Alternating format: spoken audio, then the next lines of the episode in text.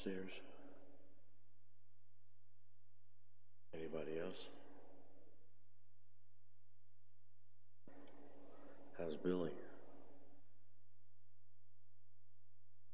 Why you say it like that?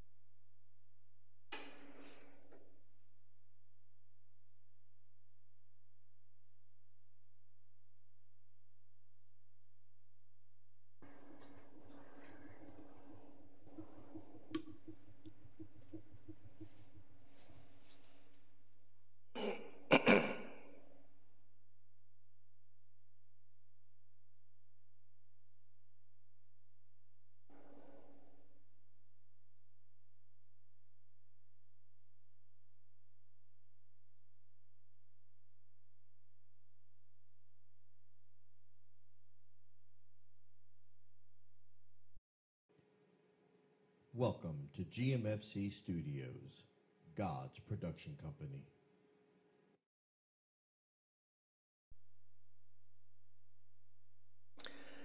Praise the Lord, everybody. God bless you on this Sunday morning. We just are excited about what the Lord is going to do. We have a lot today going on, but we know that the Lord has empowered us to do everything according to his will. I just want to send my prayers of warmth to all of us here that, especially in Ohio, and I'm sure elsewhere, that are experiencing extreme cold weather. May the Lord heat you with his warmth, and may your heaters work also. We thank the Lord for you. And for those of you that are watching from your various places of normal wealth where the temperature never gets above 70, one day, maybe, we'll get to that please. But we're just thankful to the Lord to come to you from what I refer to as God's country, the state of Ohio, here in the city of Columbus. And we're excited about what God is doing and the word that He has imparted for us to share. We are in election season. Election season is full out right now. You have the the Democratic side of the ticket that um, I'm not even sure if they really understand what they want to do. Uh, right now, we have an idea of what they're going to do, but there are some within the Democratic Party, according to different news agencies, that their idea is to maybe split the party or to go into a no-name party that uh, would in, you know house uh, former Democrats because they're not really happy with their front runner. Then there's the Republican Party, which has been kind of split and divided for a long time and the front runner in it is after his win in Iowa is call, calling for unity, but they're still battling out who's going to actually be the Republican representative. And then there's always the independents, and um, it always boggles my mind that in this country of 200 plus million people, we boil things down to just one of two people to pick but that's a story for another day. The fact of the matter is, is we are in election season. This is, as you think of the church, an opportunity for the church to impact what's happening in our society. And you may not think about it in this fashion, but after today's sermon, I hope that you'll have an idea of what it is exactly that I'm talking about. I want to come to you from the uh, uh, sermon topic, let's say, of it's time to cut off our enemy. It's time to cut off our enemy. Now, most of us who drive cars know what it feels like to be cut off, and maybe some of us do some cutting off. And that's kind of the exact same thing that we need to do to the enemy. But there's a specific way and there's a specific promise of God that many of you may not have even realized in reading the Word of God, where God promises to cut off your enemy. Now, the only place in the New Testament where a minister is translated highlights the defining of uh, the book of Isaiah, the 53rd chapter and the 8th verse. It's the passage where Philip is translated so that he can minister to the Ethiopian eunuch. Turn with me in the Word of God to the book of Acts, and we will use this as our launching pad today. Uh, the book of Acts, the eighth chapter, the 30th through the 35th verse. And it should be on your screens now. And this is what it declares. I'm reading from the King James Version. The 30th starts with And Philip ran thither to him and heard him read the prophet Esaias and said, Understandest thou what thou readest? And he said, How can I, except some man should guide me? And he desired Philip that he would come up and sit with him. The place of the scripture which he read was this He was led as a sheep to the slaughter, and like a lamb dumb before his shearers, so opened he not his mouth. In his humiliation, his judgment was taken away. And who shall declare his generation? For his life is taken from the earth. And the eunuch answered Philip and said, I pray thee, of whom speaketh the prophet this? Of himself or of some other man? Then Philip opened his mouth and began at the same scripture and preached unto him Jesus. Now, looking at this interaction and understanding what Philip is teaching, we understand that Jesus not only took our sin upon himself, but he took all injustice on himself and was cut off. Jesus was cut off, which guaranteed our access to kingly justice and the ability and anointing to move the hand of God to cut off our enemy when injustice is hindering God's harvest. We have access and an anointing, a gifting, a power that is released in us to activate or move the hand of God to cut off our enemy when our enemy is affecting the harvest of God, hindering it, bothering it, troubling it. Now, there are five theocratic covenants that culminate in the new covenant, and every single one of them carries the promise to cut off our enemies. And uh, many of you may not have realized that, but there are five specific and distinct. Uh, uh, theocratic covenants, and in each of them, there is a promise to cut off uh, our enemy. And I want to talk about those today uh, with you briefly as you uh, give me your time this morning. Now, in God's view, if we're so valuable, Jesus was willing to die to save us, then are we also not valuable enough that he would even kill to deliver and preserve us? This is a question reading the scripture and understanding what God has done that might come into the mind of a believer. Now, each of us must look in the mirror of Scripture and ask ourselves this type of question Am I valuable enough to God for His Son to die to save me? Am I valuable enough to God that He would even kill to preserve me so that I can finish my course?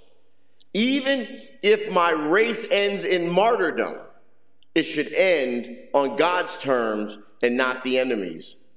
If we look at the life of Jesus, we find that Jesus was ultimately martyred, but the enemy tried to take his life on two occasions prior to when Jesus actually laid down his life. For we know the scripture declares that no man took his life, but he gave it. He laid it down of himself. But prior to him laying it down, there were two occasions that are spoken about in scripture where his life was tried to be taken from him. Now, by exercising covenantal authority between us and God, Jesus finished his race. He finished his course. Now, will God cut off my enemy when I stand upon the same covenant? If the answer to this is yes, then our prayer lives should change. We are standing at the precipice of understanding the power that we possess in our covenantal relationship with God and our ability in the now to affect our society, our culture, and our nation. Now, the obvious question is how do I invoke covenant to cut off my enemy? And that's what we want to talk about today. The process of invoking the covenant that exists between us and God so that God can cut off our enemy. Now, if there's any hesitation in your heart, then it's obvious that uh, there has to be a distinct lack of biblical foundation existing uh, uh, in your understanding what is the covenant that exists between us and God. Now, everything that God has done with man, he has done by establishing covenant so we can know what to expect and what he will do. If you would turn with me in the Bible into the book of Genesis, that's my favorite book, Genesis, the 15th chapter, the 7th and 8th verse, we view an exchange between God and Abram, from which comes the heart cry of all mankind. And the answer to that heart cry immediately follows in verses 7 and 8, where verse 7 and 8, which should be on your screen now, declare, And he said unto him, I am the Lord that brought thee out of Ur of the Chaldees to give thee this land to inherit it. And he said, Lord God, whereby shall I know that I shall inherit it? God promised land, but Abraham said, Words are simply not enough. I want more. I want to know that I'm going to inherit it. I, I want something stronger than just a promise. And God's answer was a blood covenant, a binding agreement between he and Abram. Now, there are five theocratic covenants that I, I, I, told you about earlier in Scripture that pertain to the rule of God, where He has promised to judge our enemies. And all five of these covenants have threads that run through them that are just as good today as they were when Abraham was walking the earth. This is why it's so important not to just discount the Old Testament and just focus on the New Testament because there is so much that we are still connected to in the Old Testament that empowers us to function in the New Testament. Now, the hesitancy to access throne room justice that Jesus brought and bought and paid for can possibly be attributed to a simple lack of foundation in the word and in the process and uh, in, in, the covenant that we ex- that we have in Jesus. Now, if, if that is the case, then it is time that we erase our deficit in our understanding by following these judicial threads that exist through each of the five theocratic covenants that are in place now. Now, the first theocratic covenant pertaining to the rule of God is offered to Abraham, and, and we can talk about this in the book of Genesis. Uh, if, you go, if you go with me to Genesis, the 12th chapter, uh, the first through the third verse, Genesis 12, 1 through 3.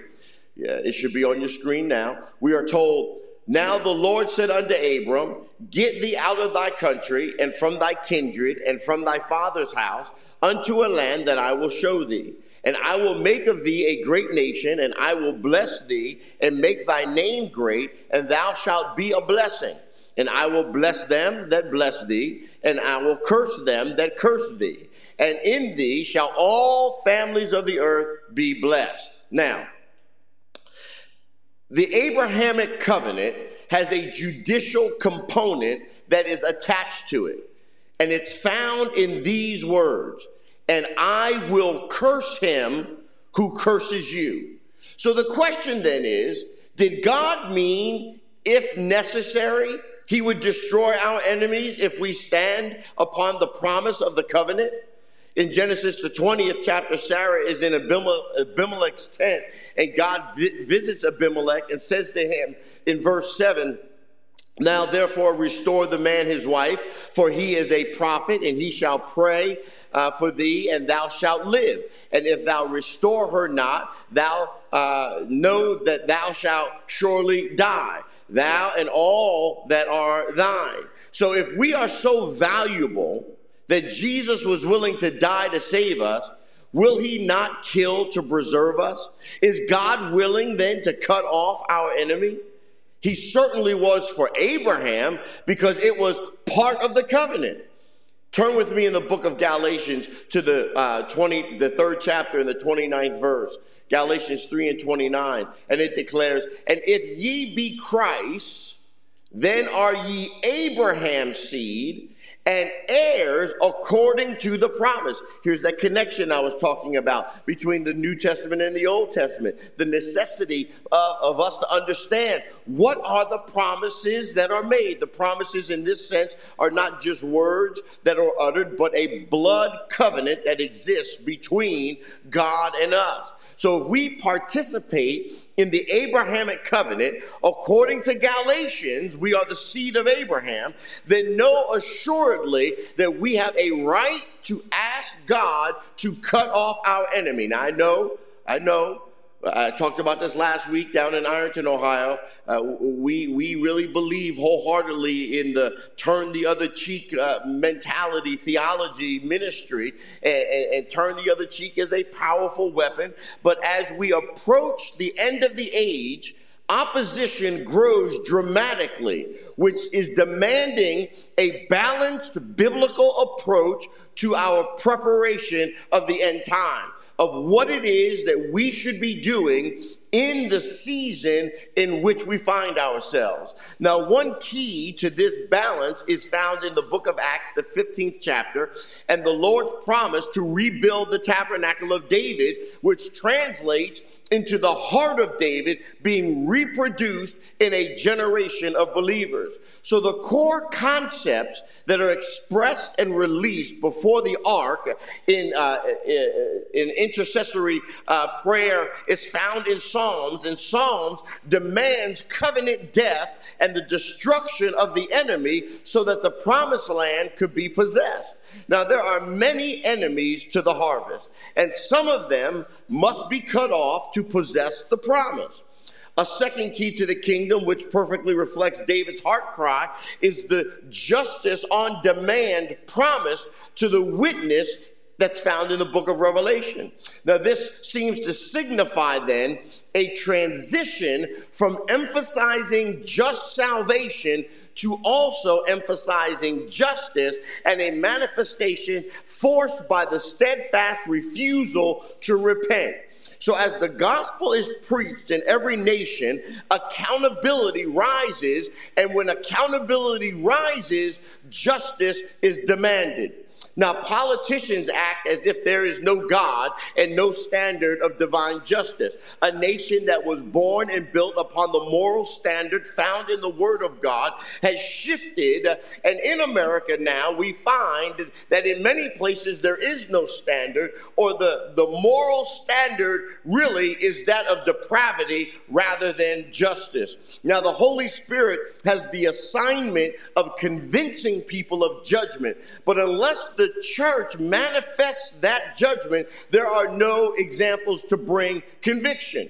By abandoning our covenant, we forfeit the foundation upon which we stand to demand judgment.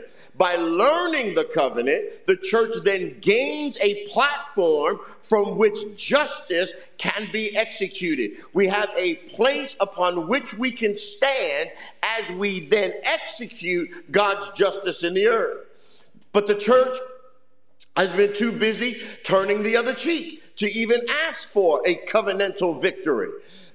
My prayer is that the church grow into the power of the covenant necessary to confront the depth of the evil that we are currently facing in our society. Galatians 3 26 through 29 declares, For ye are all the children of God by faith in Christ Jesus.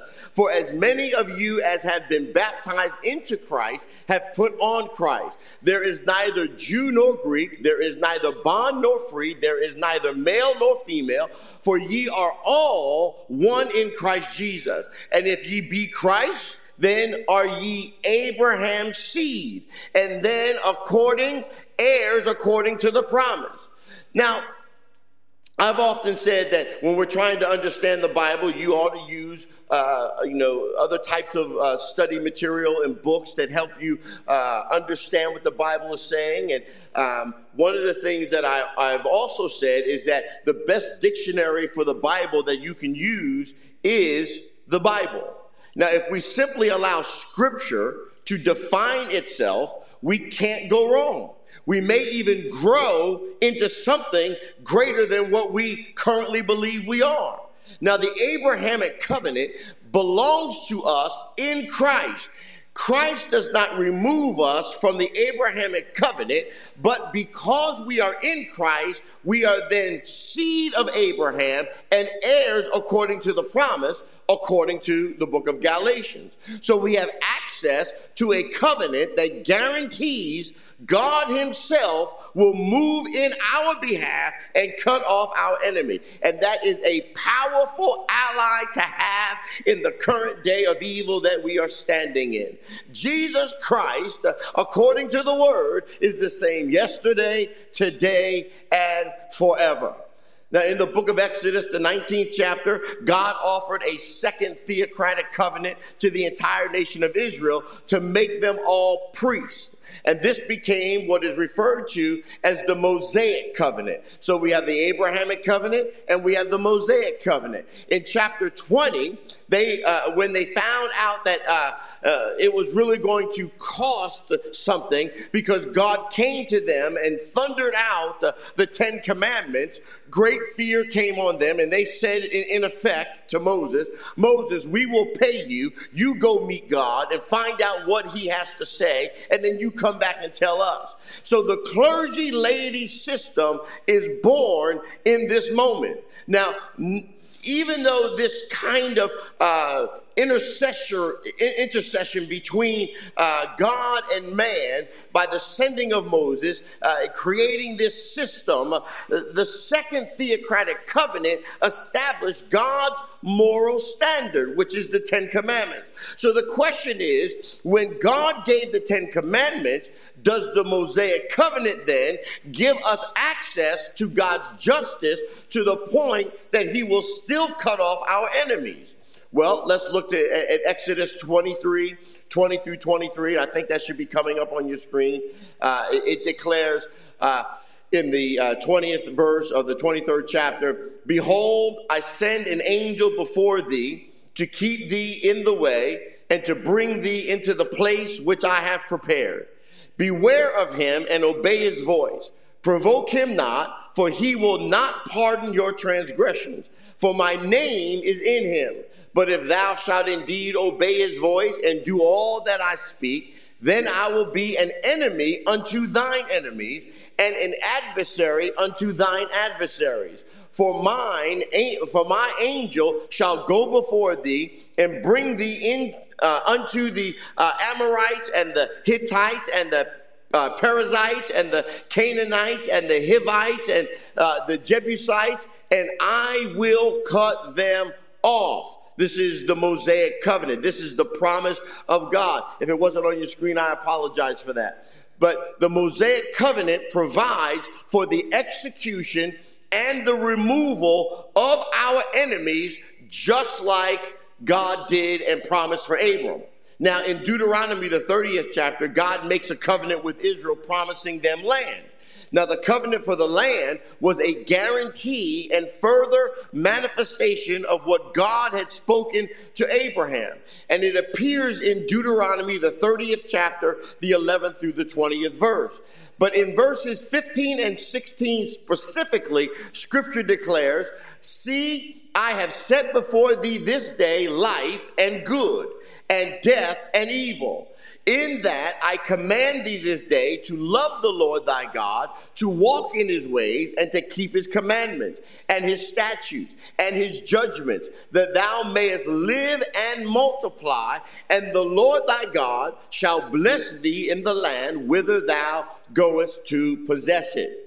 What magnitude of blessing could they expect when factoring and facing an, uh, an enemy uh, to possess their land? Well, in Joshua 10, we get a, a glimpse at what's going on. God rains down hailstones on their enemy, and so many more are killed by hail than there are killed by Israel and the sword.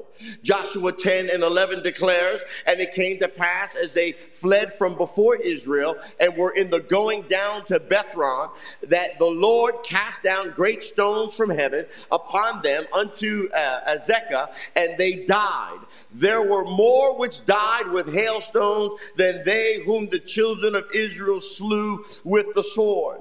And this is where Joshua, encouraged by God, says, Let the sun and the moon stand still for about a day until we utterly destroy the enemy. You can almost feel Joshua saying, There is no way, God, you're going to kill more than we are. And God, stop the rotation of the planet so that covenant vengeance could be taken on the enemy because God is one that watches over his word. His, he, he, he is committed to preserving his people, Israel. And we, by adoption, are his people. So the covenant then still works. The, this is something you ought to understand.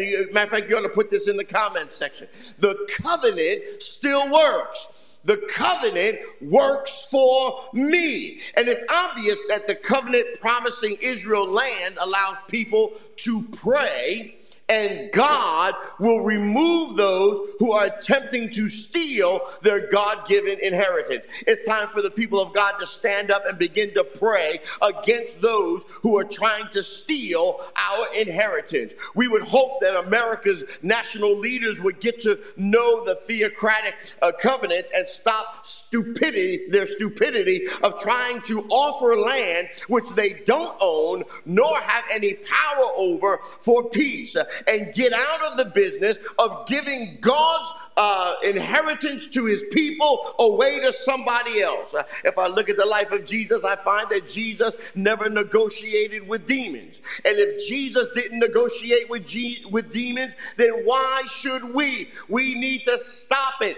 Negotiating with the enemy will never work. Playing with the enemy will never work. Tiptoeing around the enemy will never work. Pushing Israel to give up land against the covenant is like spitting right into the face of God. Uh, if you read your Bible, you'll find that Miriam tried that, but she wasn't very successful. Now, the fourth of the theocratic covenants is the sure mercies of David, which are offered in 2 Samuel chapter 7.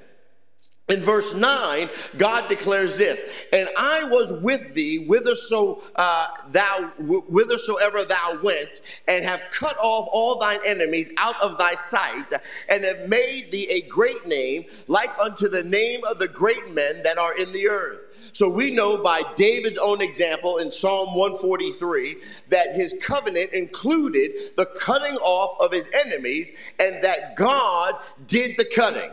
So, on his way out of Jerusalem, when Absalom had taken power, David prayed covenant mercy for the land. And in verses 11 and 12, he said, Revive me, O Lord, for your name's sake, for your righteousness' sake. Bring my soul out of trouble. In your mercy, cut off my enemies and destroy all those who afflict my soul, for I am your servant. Now, this is godly, biblical, judicial praying. Let me say it again for you. This type of prayer is godly, biblical, judicial praying. And it, it utters uh, the covenant uh, only out of the mouth of David and God covenant, uh, only bring it to, uh, would, only God would bring it to pass. So not one spear, not two spears, uh, but three spears in the heart of Absalom. God is a covenant maker and a covenant keeper to a thousand generations. The same God who died to save us is willing to kill to preserve us. And I know this isn't the God that we that we preach about. This isn't the God that we talk about too often, but we ought we ought to begin begin to understand and restore the reverence for God, God is merciful, but he is also just. And when evil is prevailing, God's justice will prevail. We must allow the Spirit to lead in this type of application, but this covenant promise is suffering from lack of use. We are not using the power that God has given us to use. In, in the New Testament, we, we see the manifestations. In Acts chapter 12, uh, when Herod stretches out his hand and kills James and then jails Peter, the church begins to pray. An angel of the Lord is sent, uh, and Peter is released from the prison. Then in verses 21 through 23, we have biblical justice. The weight of how you touch my people is the weight of how I will touch you. Now, the Greek word axios uh, describes this principle uh, that exists in the New Testament. This word describes God's principle of justice from the Old Covenant even unto the new covenant, and it governs the dispensing of all justice that we find executed in the book of Revelation. Now, Acts 12 21 through 23 says this And upon a set day, Herod, arrayed in royal apparel, sat upon his throne and made an oration unto them. And the people gave a shout, saying, It is the voice of God and not of a man. And immediately the angel of the Lord smote smote him because he gave not God the glory and he was eaten of worms and gave up the ghost. Biblical justice with the ability to cut off the enemy is a thread that runs through every major theocratic covenant in existence. And why have we then abandoned the justice and why are we extending unsanctified mercy to Supreme Court justices, to senators, to representatives? Representatives, uh, uh, and even unto the president and presidents who have gone before, who are filling our land with iniquity when we should be asking God to cut them off. Yes, I said it. I'm not afraid of none of y'all. We, as the people of God, when evil is prevailing in our nation, should be pleading with God to execute covenantal justice against the authority in the land because God is the ultimate authority. Where are today's Davids who would dare pray for justice? Where is the restoration of the tabernacle of David,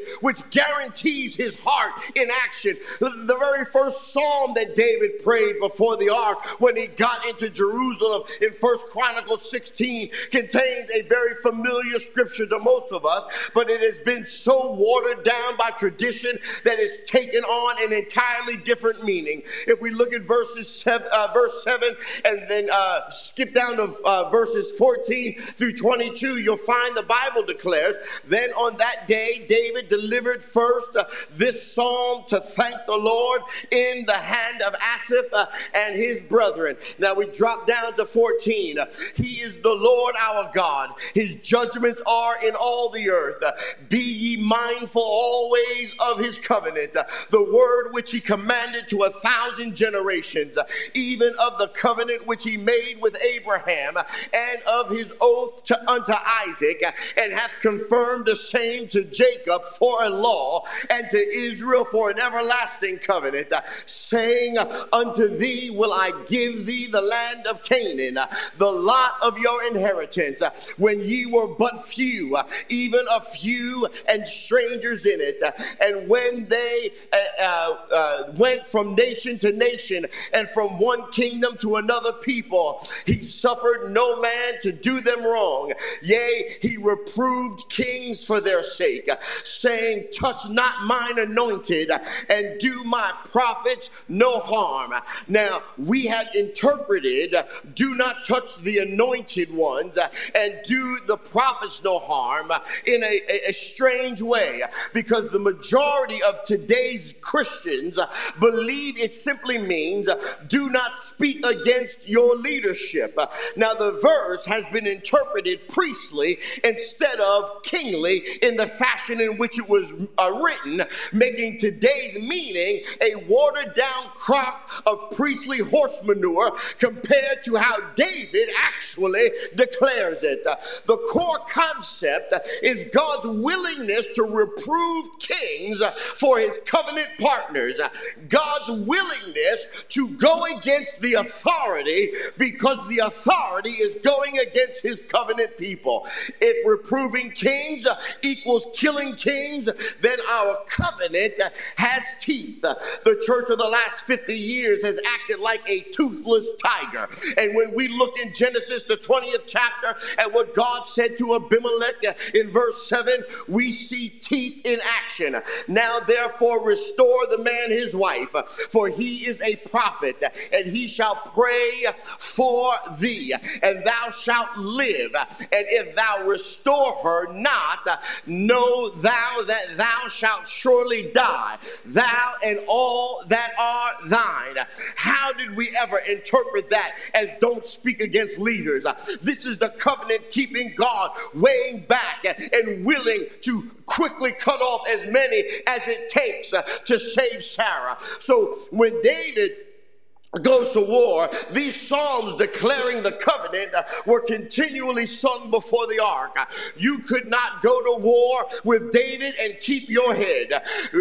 David never had dentures to lose. Isn't it time that the church finds out uh, that they have a covenant with God and that the promise of God is to cut off those who are destroying our future harvest? Uh, the covenant that exists has teeth, uh, and it's time for the church to take a bite to take a bite out of perversion, to take a bite out of abortion by praying covenantal justice on legislative perpetrators.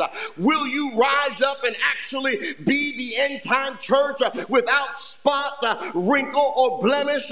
We present Jesus as Savior to the Jews for a long time, and many of them have said, No way, I don't want to know Jesus because of the way we have presented him it is time that we present them Jesus the judge, who is in fact the Messiah that they've been looking for for thousands of years. When Jewish people see Jesus the judge in action, they will catapult into the kingdom. It is time for biblical justice. It is time that the church pray like David prayed. It is time for the church to find its teeth. It is time to restore the fear of the Lord in the land. It is time to tell those who supposedly represent us that if you do not stand for God, we will not stand with you. For we stand with God and God alone. We stand on God's morality and God's morality alone. We accept the law of God and nothing else. We shall not be moved from the right to the left or from the left left uh, to the right, uh, but we will remain steadfast, uh, unmovable, always abounding in the work of the Lord to the glory of God. Somebody ought to be crying out, Hallelujah. This nation has gone too far because the church has allowed it. Because while we've been praying for the salvation of our enemies, we did not balance it properly by praying for the justice of God and the promise of covenant against our enemies. And look where we are today. Christianity in this nation is under attack. And while those are playing political games, I'm here to tell you God is not a politician. One of uh, the most famous quotes from a movie, I can't think of the name of the movie, but uh, an actor was saying, it was playing a politician in the movie. And he said, I'm a politician. And he said, What that means is, while I'm smiling in your face, I'm stealing your child's lollipop behind your back. That's what a politician does. That's what we're seeing. Are there any just politicians anymore? Are there any people in political uh, positions of power who are not in it for themselves, cutting deals to enlarge their pocket? Are there any ones that are really being utmost honest with the people? We talk about hiding information from the nation because the nation isn't ready to receive it. They talk about national security and they hide things under the guise of protecting the people because the people could never understand. The problem is, is that what they're doing is that they're lying to the people, and because they're lying to the people, people will not understand. But if the government would ever be truthful with the people, the people could come together and unite.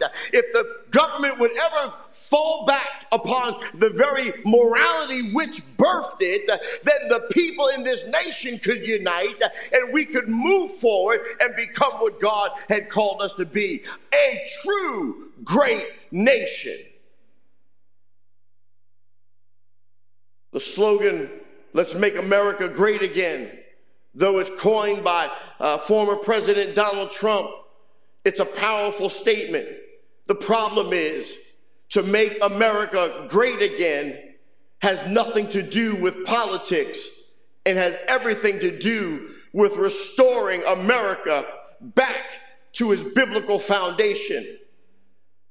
Restoring America's religious freedom back to the foundation upon which it stood, which was the Word of God. Not allowing any and everything to be acceptable and okay, to restore accountability to the land, to hold people account for the nonsense that they do.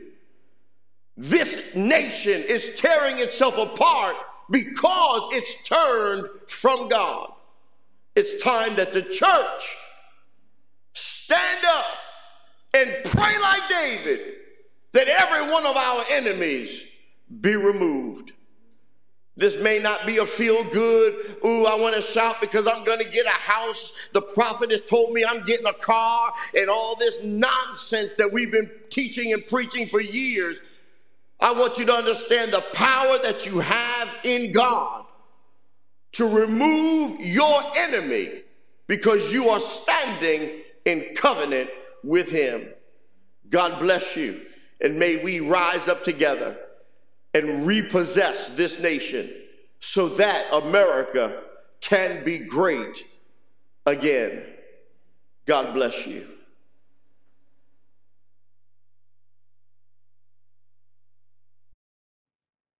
This has been a production of the GMFC Studios. God bless you.